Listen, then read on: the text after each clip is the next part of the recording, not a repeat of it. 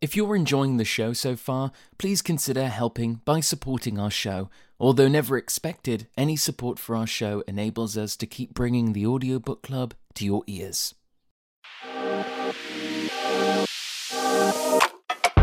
Thank you so much for tuning into the show, and welcome to Season two of the Audiobook Club with John York.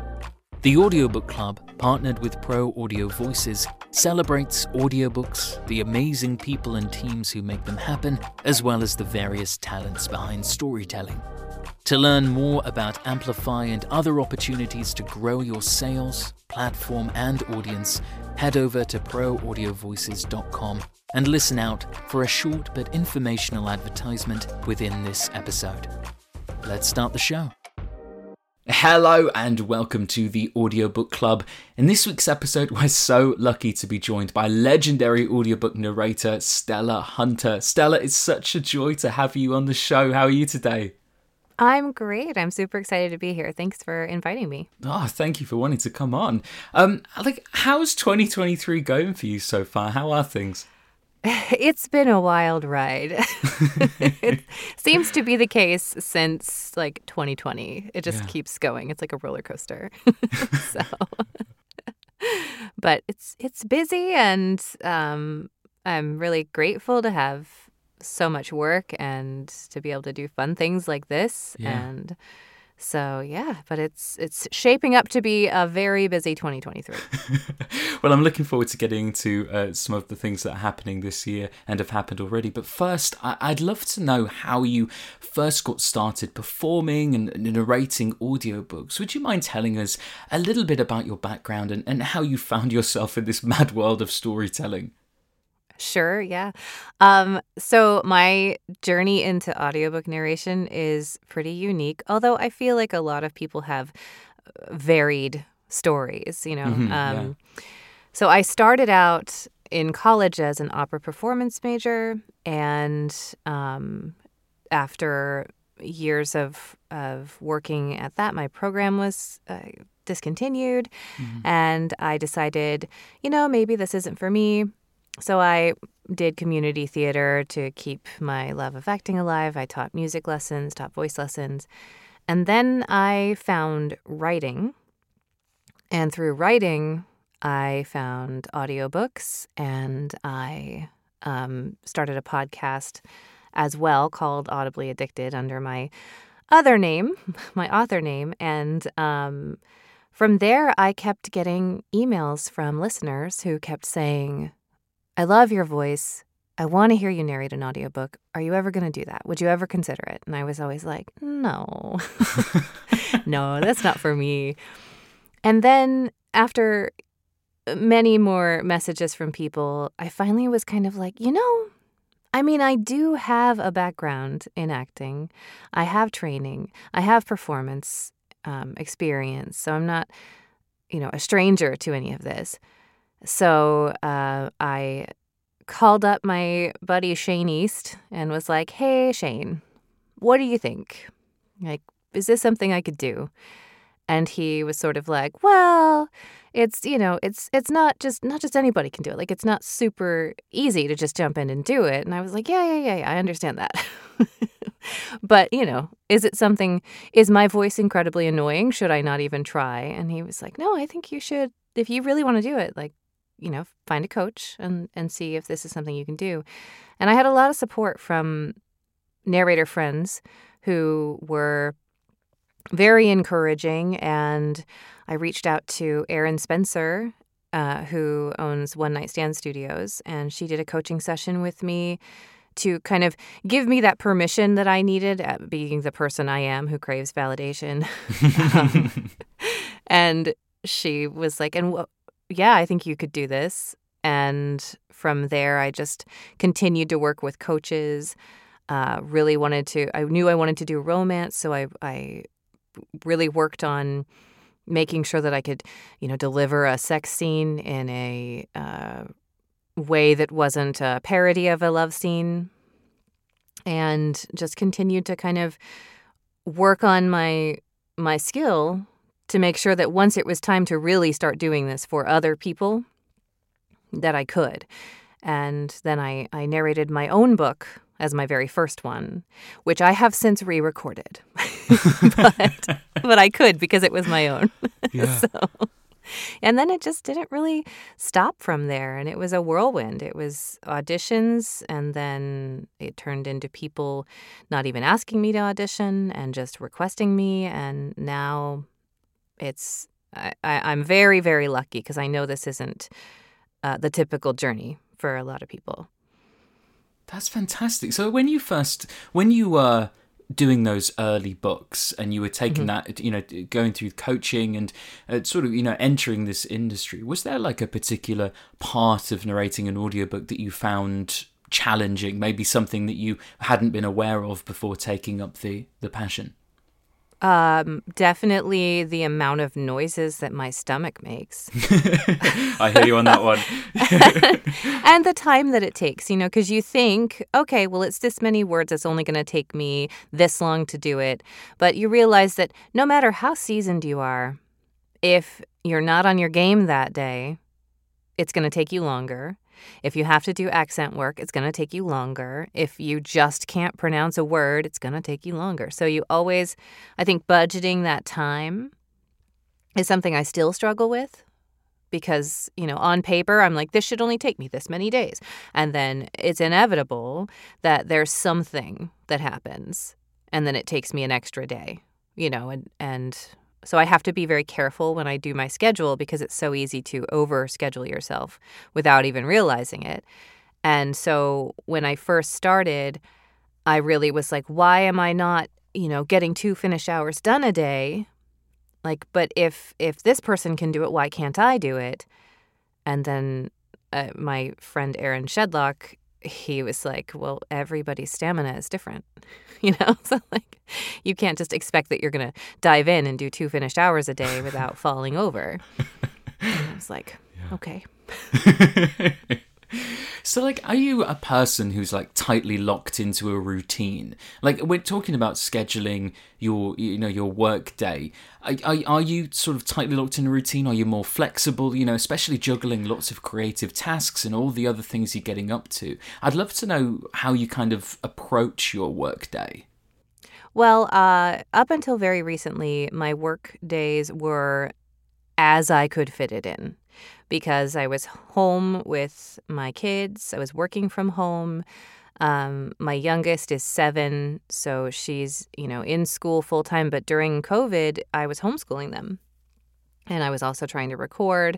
And so I would record late at night um, and then wake up early. And, you know, so I was I was running myself into the ground because I was also writing. And uh, but recently I have rented myself an office space that's dedicated for my work and set myself real hours.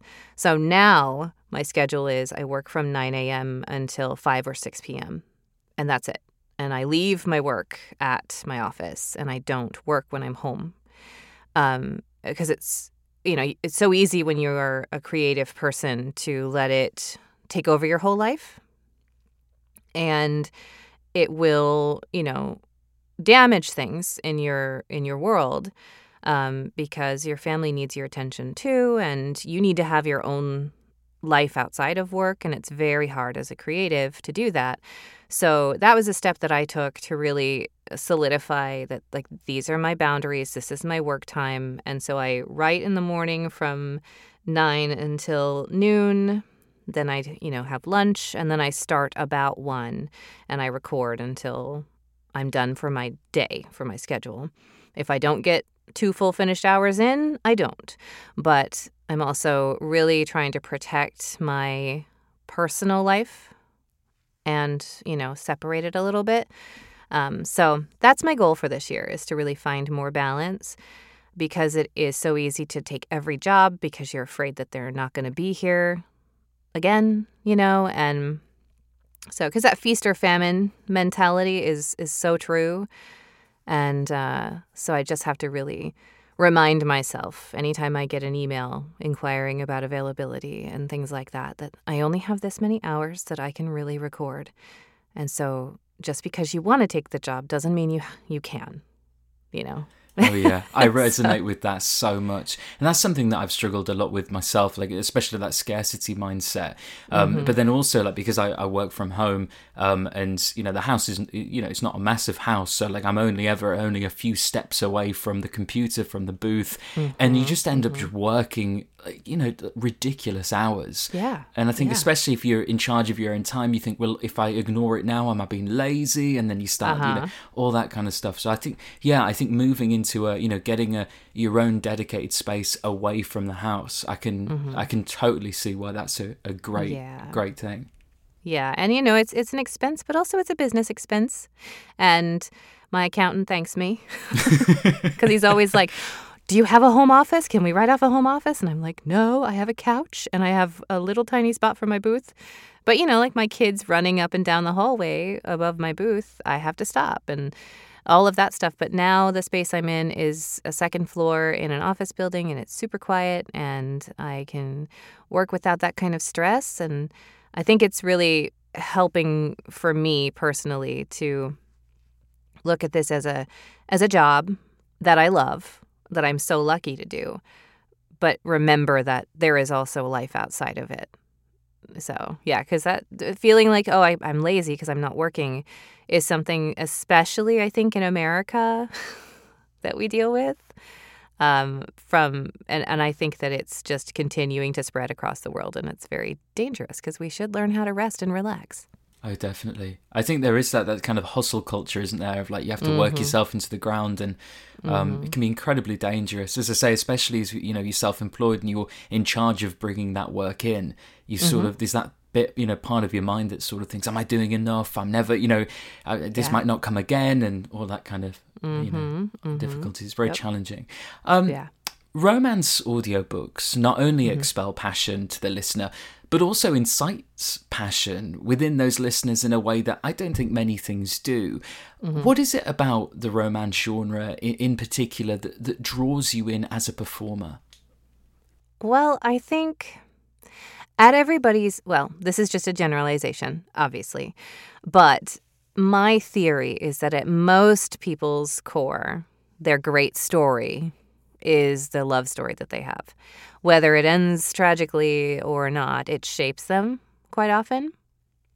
And so to be able to tell those stories in a healing way, in a safe way, you know, where maybe it was a second chance romance with a high school sweetheart and somebody's listening who lost their high school sweetheart and or had a, a very upsetting breakup with that person that they're still trying to get over, because there are some loves that you never get over. Um, being able to have that experience and listen to a story that is performed for you, that gives you that redemption, that fantasy of being able to come back to it and fix it. I think that there's something so healing about that. And I think that it's something that I'm very aware is a gift to be able to perform for people. Because, you know, there's a lot of spice. There's a lot of very sexy, sometimes, you know, there's degrading language. Sometimes there's over-the-top kink language. Um, but I think that if you're able to do it in a way that really respects the genre and respects the people who are listening to it and understanding that, like, these people who love these things, they're getting something really beneficial for them out of it. So for me, performing it is is really a privilege. And I think that for listeners, it really speaks back to that, like, giving them a safe place, you know, where they can count on a happily ever after. Because the promise of romance is a happily ever after. Like, no matter what, you're going to get that happily ever after. And if you don't, then it's not a romance. It's a love story, which is different. Yeah, definitely. I love that. I love the way that you... you put that, and especially about creating, you know, exploring things in uh, in a in a safe space. Like, are you, mm-hmm. when you're narrating, when you take on books, are you are you always thinking of the listener? Are you always thinking of how yes. it's going to be received? Yes, absolutely. The listener is the number one goal. You want, you know, in, in my mind, I'm taking the author's words, interpreting them in the best possible way I can to give the listener the most positive experience they can have. because they're the audience. You know, just like just like when you're performing on stage or on screen, the goal should always be the viewer, you know, and what they're going to take away from it. But that's the same for me for an audiobook. One of my personal favourite things about narrating audiobooks is when you when you're narrating, you know, or long form content just in general, is that you you end up taking on uh, characters that have obviously very vivid personalities, and mm-hmm. and sometimes you can really exercise your your demons, exercise your sassiness with these mm-hmm. characters as a performer. And I just wondered, like, what are some of your your, your favorite character or, or personality traits to voice in an oh. audiobook? I mean, I love getting to be a baddie. Getting to be a villain is my favorite thing because you can really play with that a lot. Yeah. Um. So so I really enjoy that. I also really love being a neurotic character because mm. I think people are usually, everyone has their own neuroses, and to be able to tap into that is so much fun because it normalizes it a little bit, you know, and um, because it's always seen as such a bad thing when in reality everyone has it. So I, I enjoy being able to tap into that and and really go all out with a character who is, you know, spun up easily, goes on wild tangents, but is still the heroine of the story. So, yeah, yeah, those are kind of my two favorite things. Oh, yeah, definitely. I love a character who's, you know, sarcastic and maybe even perhaps a little bit bitter about the world. And it's mm-hmm. almost like therapy. You know, I, mm-hmm. I narrate early in the morning. So it just, it, you know, if I if I sort of have a bit of a rant at the world first thing, it sort of mm-hmm. makes me feel a little better about the day. Just dive in. Yeah, yeah. I think it's, it's really, uh, it's very fun to do that. And it's also fun to have these big characters. Um, so, like, when I get to do fantasy or paranormal and I get to do a lot of character work, that's really fun for me, especially if I get to do a lot of accent work because then I can really differentiate them. Um, recently, I got to do, like, little demonic imps who were just on a wild tear, and they were so much fun because I got to do these character voices that I don't normally get to do in romance because, you know, that's not sexy. so, so that was a that was a good time. That was a good time. And I love an unhinged, an unhinged villain who doesn't realize they're a villain is is really fun. So. Yeah. Oh, mm-hmm. definitely. I think there's a little part of ourselves in characters like that, or at least I hope so. Maybe oh, it's yeah. not. Just, maybe it's just me, but oh, sometimes, yeah, yeah, it's not just you. Like I used to want to be. I still do want to be Maleficent. Like if yeah. if I could be any Disney villain, it would be her. Oh yeah. Definitely. Well, I had the um, I narrated for uh, Never Never by Serena Valentino for Disney. Oh yeah. Um, yeah, and it was the story of Captain Hook, um, oh, and his like origin story, one. And oh my gosh, that that was therapy for me. I need to listen to that. I love Captain Hook. um, so we mentioned there's lots of events coming up this year. We've mm-hmm. also we've of course had a biggie at the end of March, um, which which APAC of course. Mm-hmm. Um, how was APAC for you this year? How could you, could you let us know about your you know your overall experience of that event? I really enjoyed it. I didn't get to um, soak up en- enough of the panels, but that was mostly because I was really overwhelmed. Uh, there were so many people, and I felt like I wanted to meet people more than I wanted to sit in on a panel because when I was sitting there, I couldn't meet people. And I was like, there's a limited amount of time. And I and I also had a panel that I was participating on that I was extremely nervous for. So um, that was, that I don't know, that was a little bit stressful for me because I felt like I had to be so focused on, I'm about to be up here in front of all these people talking about TikTok. And like, very scared that I was going to make an absolute fool of myself. And um, I only made a fool of myself one time when I didn't know how the microphone worked. But well, I'm so pleased you segued into that because I was at that um, panel, and I thought it was amazing, and I thought you were great. Um, always, um, I thought it was a fantastic panel, um, and it certainly didn't come across like you were nervous. It was oh, um, it's really helpful to me. I wondered if going from there, I'd love to talk a little bit about TikTok, if that's okay. Mm-hmm. okay. So like. So TikTok continues to be, you know, a real hub for narrators in terms mm-hmm. of, you know, growing their brand, and networking, and all that kind of stuff. Um, I mean, at, at the time of recording, you have like forty thousand followers on TikTok, which is yeah, very nearly yeah. incredible.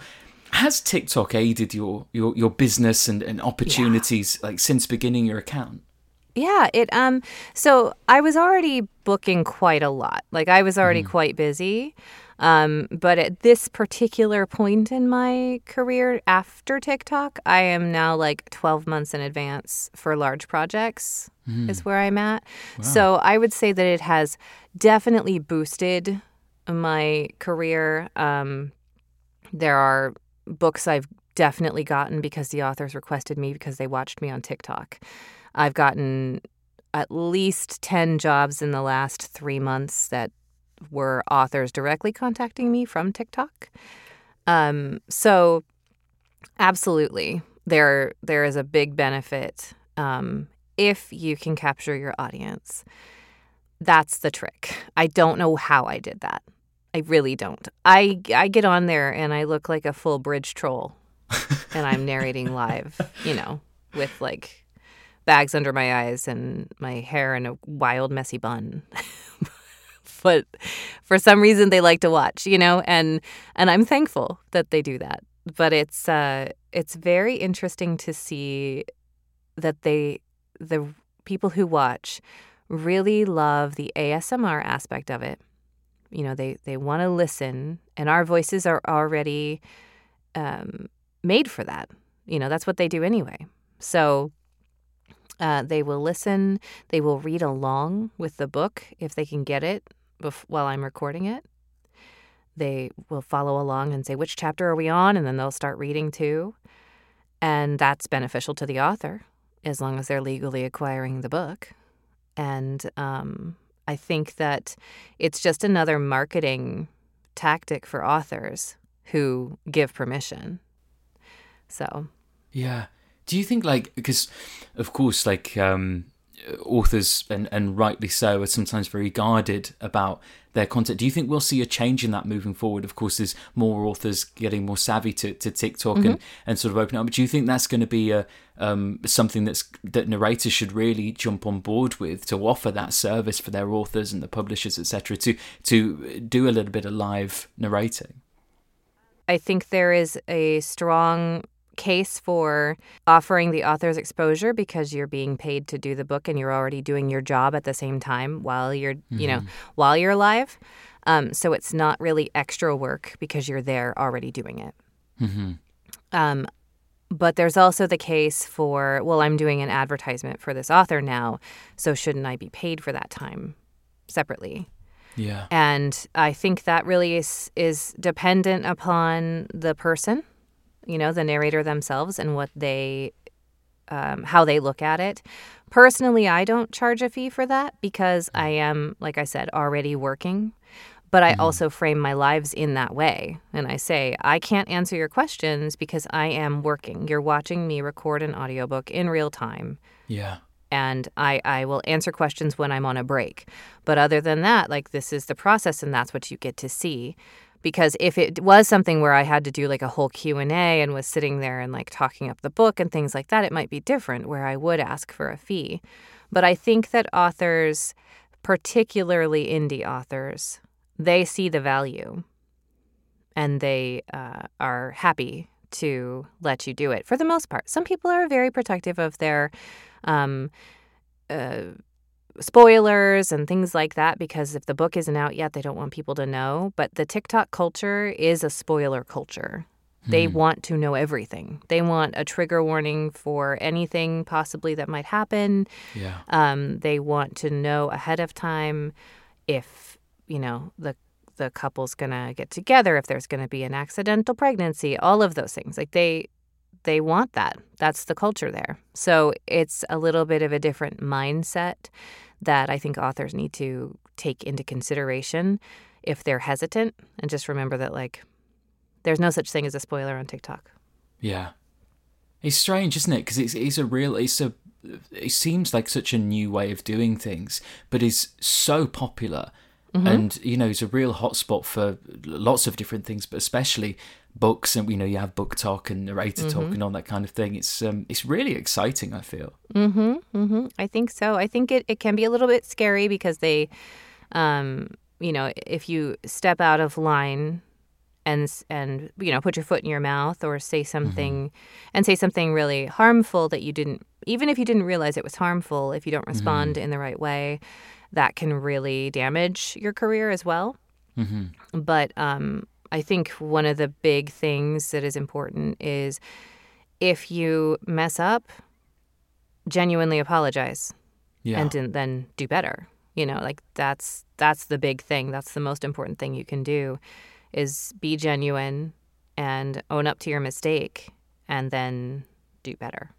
Yeah, I think that like, like some of the advice on that TikTok panel was, you know, hold yourself accountable, be mm-hmm. authentic as well, which I think is a big mm-hmm. one. It's something that I struggle with a lot. I think it's just nerves, really. It's not mm-hmm. that I don't want to be authentic. I just, I'm trying to project a higher version of myself just through, mm-hmm. you know, nerves about that. So I think it's, yeah, I think there was some really great tips on, on and, you know, be be authentic and be, you know, be yourself.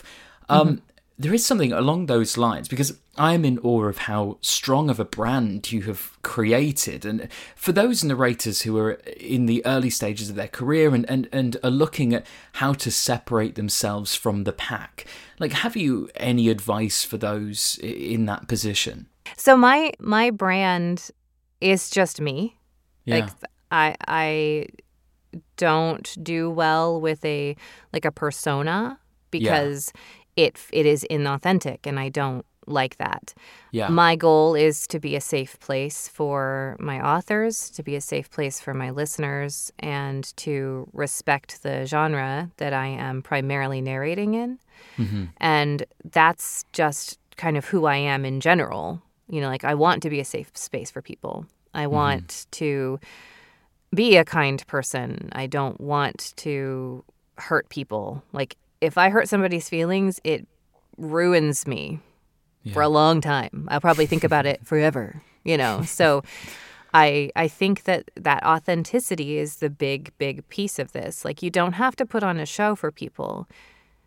They'll like you because you're you. Yeah. And that's what you want anyway, you know. Like, that's how you build a community is with, you know, being genuine and letting them see you. Now, you don't have to give them full access to you because that's not what this is, but letting them see that you are a human and that you are somebody with feelings and that you care about issues and all of that, I think is really important. Um, so, yeah, so that's why I show my face, because hiding for me, again, felt disingenuous. Mm-hmm. And so I was just like, you know, this is what I look like, and if you don't like it, then don't watch me. I get you completely. With, um, you know, building a community of your own, with taking part in the wider narration and author communities, how important is community to you in a job that can, you know, oftentimes be rather solitary? I think community is important. Um, I think that it can feel very competitive. And so the, which might be, you know, sound cliche, but the um, old adage of um, comparison is the thief of joy, which I think it was Eleanor Roosevelt who said that. It is so true. And so I think that once you separate the comparison piece and start building relationships with people, mm-hmm. you learn that we're all kind of in the same boat. And from there, you can really learn things because we should always be learning. So I learn, mm. I learn from other authors on the author side of my life. I learn from other producers on my producer side of my life, and I learn from other narrators. You know, like I yeah. think that instead of looking at people as uh, competition, we should look at them as allies and peers. And I think that really helps. Um, but you have to be willing to do that. And I think it's in any kind of creative or arts-related environment, it's super easy to get caught up in the in the uh, competition of it all. Yeah. So, you know, I think for me, it took me a long time to learn that as an author, because I came into it with nobody and felt like I had nobody for the longest time until I found my, you know, people who were in my mm. corner. And I realized not everybody has to be in your corner, mm. but just a couple really solid people who care about you, just like any friendships would go. Yeah. And then it's building your community of readers or listeners. Those are the people that come to you because they like what you do. And so as long as they're not stepping over boundaries that you set and they're respecting you, then, you know, love them and support them. Yeah. Because they're the people who keep you going. Moving, I'd love to ask you just a quick question about mm-hmm. writing, if that's okay. Of course. Um, I just wondered, with, since narrating audiobooks and obviously narrating and reading and prepping so many stories, has that impacted your writing in any way? Um, well, I think I'm taking, I'm consuming more media than I used to. Mm-hmm. But I do think that when I write, I write with particular phrases that I don't enjoy saying in mind that I keep out of my own books. Yeah, yeah. You know? Yeah. Because I narrate my own books. Um, and so if there are phrases that I don't like to say, I don't put them in my books. Like sheepish smile. Do you enjoy the process of narrating your own books? Um, I do. At first, I was very embarrassed about it. Because I all my books are done in duet style, and a mm. lot of them we record at the same time. Um, not always, because it doesn't always work for the schedule, but it is there is something magical about getting to record together. It is like doing, you know, a live performance. Yeah. Um, and I love that um, aspect of collaboration with my partner. But in the very, very beginning, yes, I, I struggled with that mm. because my books are spicy, and yeah. I'm on the line with these, you know, male narrators who I don't know super well, you know, um, and I have to say spicy things to them, and they have to say spicy things to me, and I have to not laugh at myself writing it. You know, like, I think yeah. it's so different when you're reading somebody else's words. You're just like, and this is what is happening, and it's not a big deal. But when you are the one responsible for making those words happen, yeah, it puts a different lens on it. And so then I get into the, like, if I let myself, I'll get into the space of like, oh my God, Shane East just had to say that to me in my ears, and I have to say this back to him, and I made it happen. Oh no, you know. And then I quickly got over that. Yeah. But, yeah. Yeah. And a part of that is because, you know, everyone I've worked with, um, I've been very lucky to work with very professional people who make me feel very safe when I'm working mm. with them. Because when you're in the middle of a love scene and you're on the line with that person, it does, you know, change some things between you at that moment, because you're those characters, you know, mm. they're your scene partner. And just like being on stage with somebody where you have to kiss them or something like that, it's there is a weird sort of barrier yeah. that has to get broken a little bit, and that can quickly turn into something that is an uncomfortable situation. But mm. that all depends on how you respond to it. And, you know, everyone I've worked with has been so professional and focused on the work and not made me feel inappropriate or uncomfortable or anything like that. So, and I think that just goes across the board. I've never had an experience with a narrator partner who has made me uncomfortable or crossed any kind of line. Mm. And, uh, you know, much to the disappointment of listeners who were like, oh, maybe they'll fall in love, you know, and I'm like, no, I know what he sounds like when he burps. That's great. Um, of course, you're no stranger to podcasting yourself. And I just wondered, maybe seem a little cheeky coming from what... Um, you know, situation we're in currently, but I just wondered if you had any advice on making a good podcast. I mean, I think you're, you're, this sounds great. Like, you have really great questions and you're prepared. And so I think that um, my podcast is probably not a great example, because we just are it's like the Wild West, and we we just we sort of lay down some rails, but the train never gets on them, you know. we yeah. just sort of let it go naturally. Um, I, I think that me personally, I enjoy a conversational podcast. I enjoy it when there's silliness. I enjoy when there's lots of laughter, and yeah, you can tell that the guests are enjoying their time there. Um, and so I think that for any sort of conversation, that's always the best, whether it's like a fireside chat where you've got a cocktail and you're just sitting down and you're you're talking about whatever happens to come up. Um, you know, and then the host is gently keep trying to keep things on the rails, but everyone else is not on on board. So, yeah. yeah. So those are my favorite. I don't know. I think that that's a fun way to to listen. And then you can, again, it's that authenticity piece, right? Like people want to hear you enjoying yourself. I guess, I guess it's kind of similar to why it's like a little bit why TikTok's kicked off is I think especially like, you know, the, the, the channel's dedicated to something that someone's passionate about because it's mm-hmm. so nice to watch someone who's passionate about something talking about it. And I think that's very much the same. It's really fun to listen to people who are having a great time. Absolutely. So like one thing that I find so, so cool is that you have merch. And with, yes. with the proceeds heading straight to the the Trevor Project, would you mm-hmm. would you mind telling us a little about how that opportunity, you know, to have merch came about with Addicted to the Voice, and and then the the, the Trevor Project? So I um, was approached by uh, the person who runs Addicted to the Voice, mm-hmm. and she was like, "Hey, I really want," because she had done merch for male narrators, mm-hmm. and there's a you know there's a disparity between male and female narrators um, in a lot of different ways.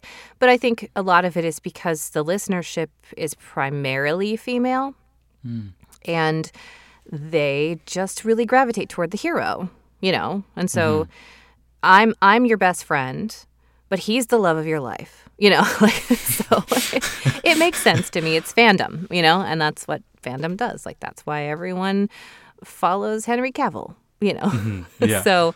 Um, when she asked me about merch, I was like, well, yeah, I don't know if anybody's going to want any merch, but of course I'd love to do that. And then she was talking about royalties and th- and I was like, look, I don't really need royalties, but I, I would love to just donate my portion to the Trevor Project. And um, I have always, up until the last five years, I considered myself an ally. And then I did a lot of research as I was...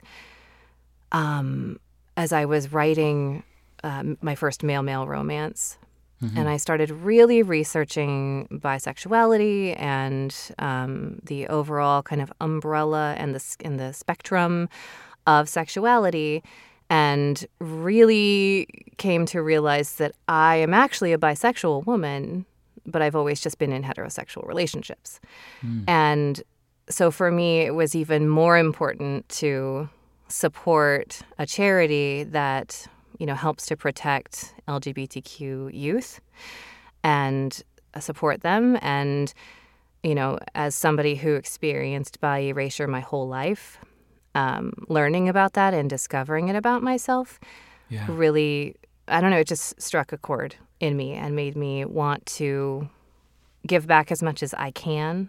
And taking money for merch for me just didn't seem right when I could donate it. Yeah. I think that's amazing. And for the listeners uh, who are interested in picking up some merch, I'll make sure that the link is front and center um, in oh, the show notes you. so folks can have a little look and uh, and get their stuff.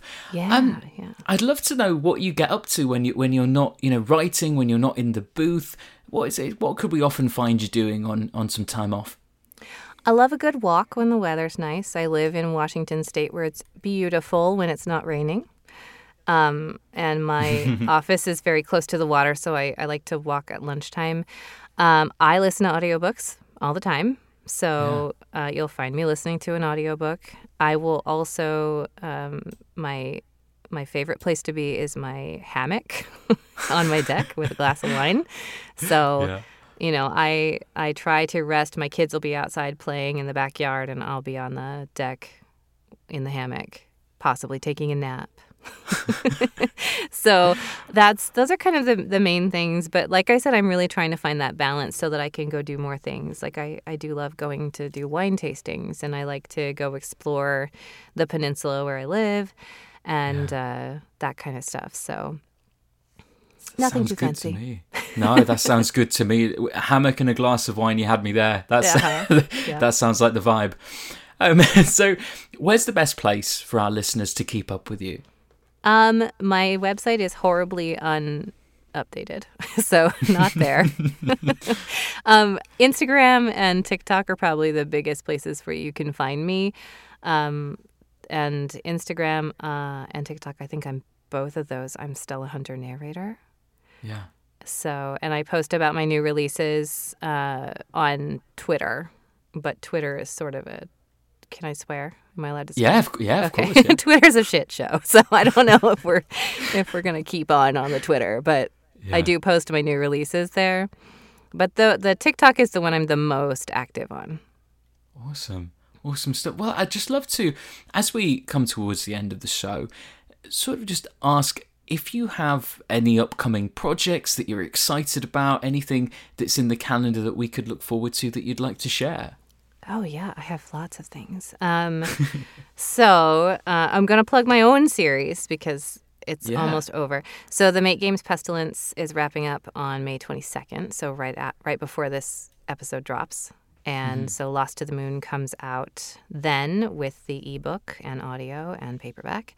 And that's the um, fourth book in the Pestilence series. And it's a multicast, full cast audio with me, James Joseph, John Hartley, Um, Teddy Hamilton uh, and Jacob Morgan and did I for- and J F Harding. How could I forget my sweet J F Harding? So um, it's a it's so much fun to do multicast projects. It's it's so cinematic listening yeah. to it. Um, I don't like to listen to myself, but I can listen to those because I forget that it's me because of the whole cast that's involved. Yeah.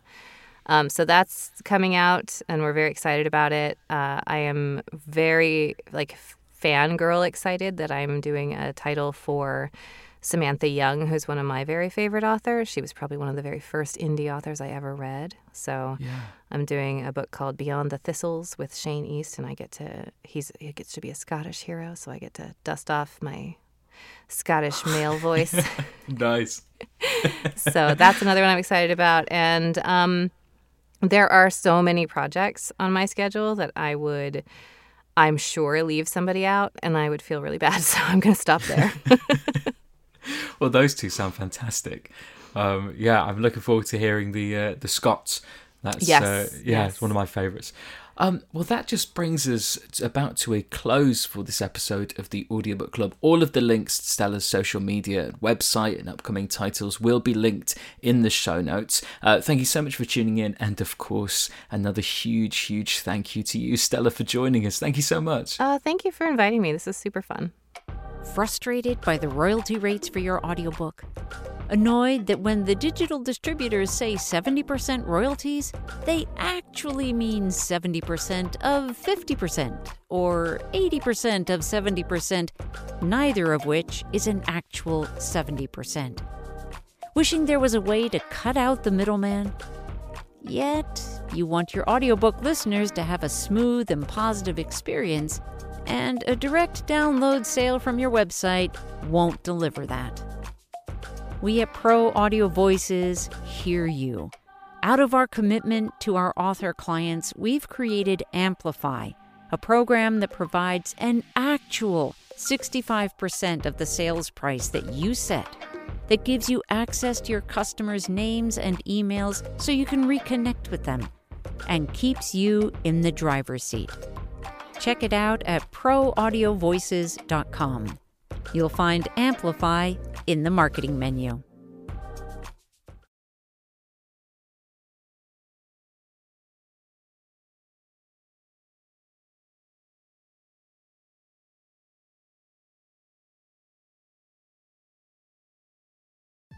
Thank you so much for listening to this episode of the Audiobook Club. This episode was sponsored by Pro Audio Voices.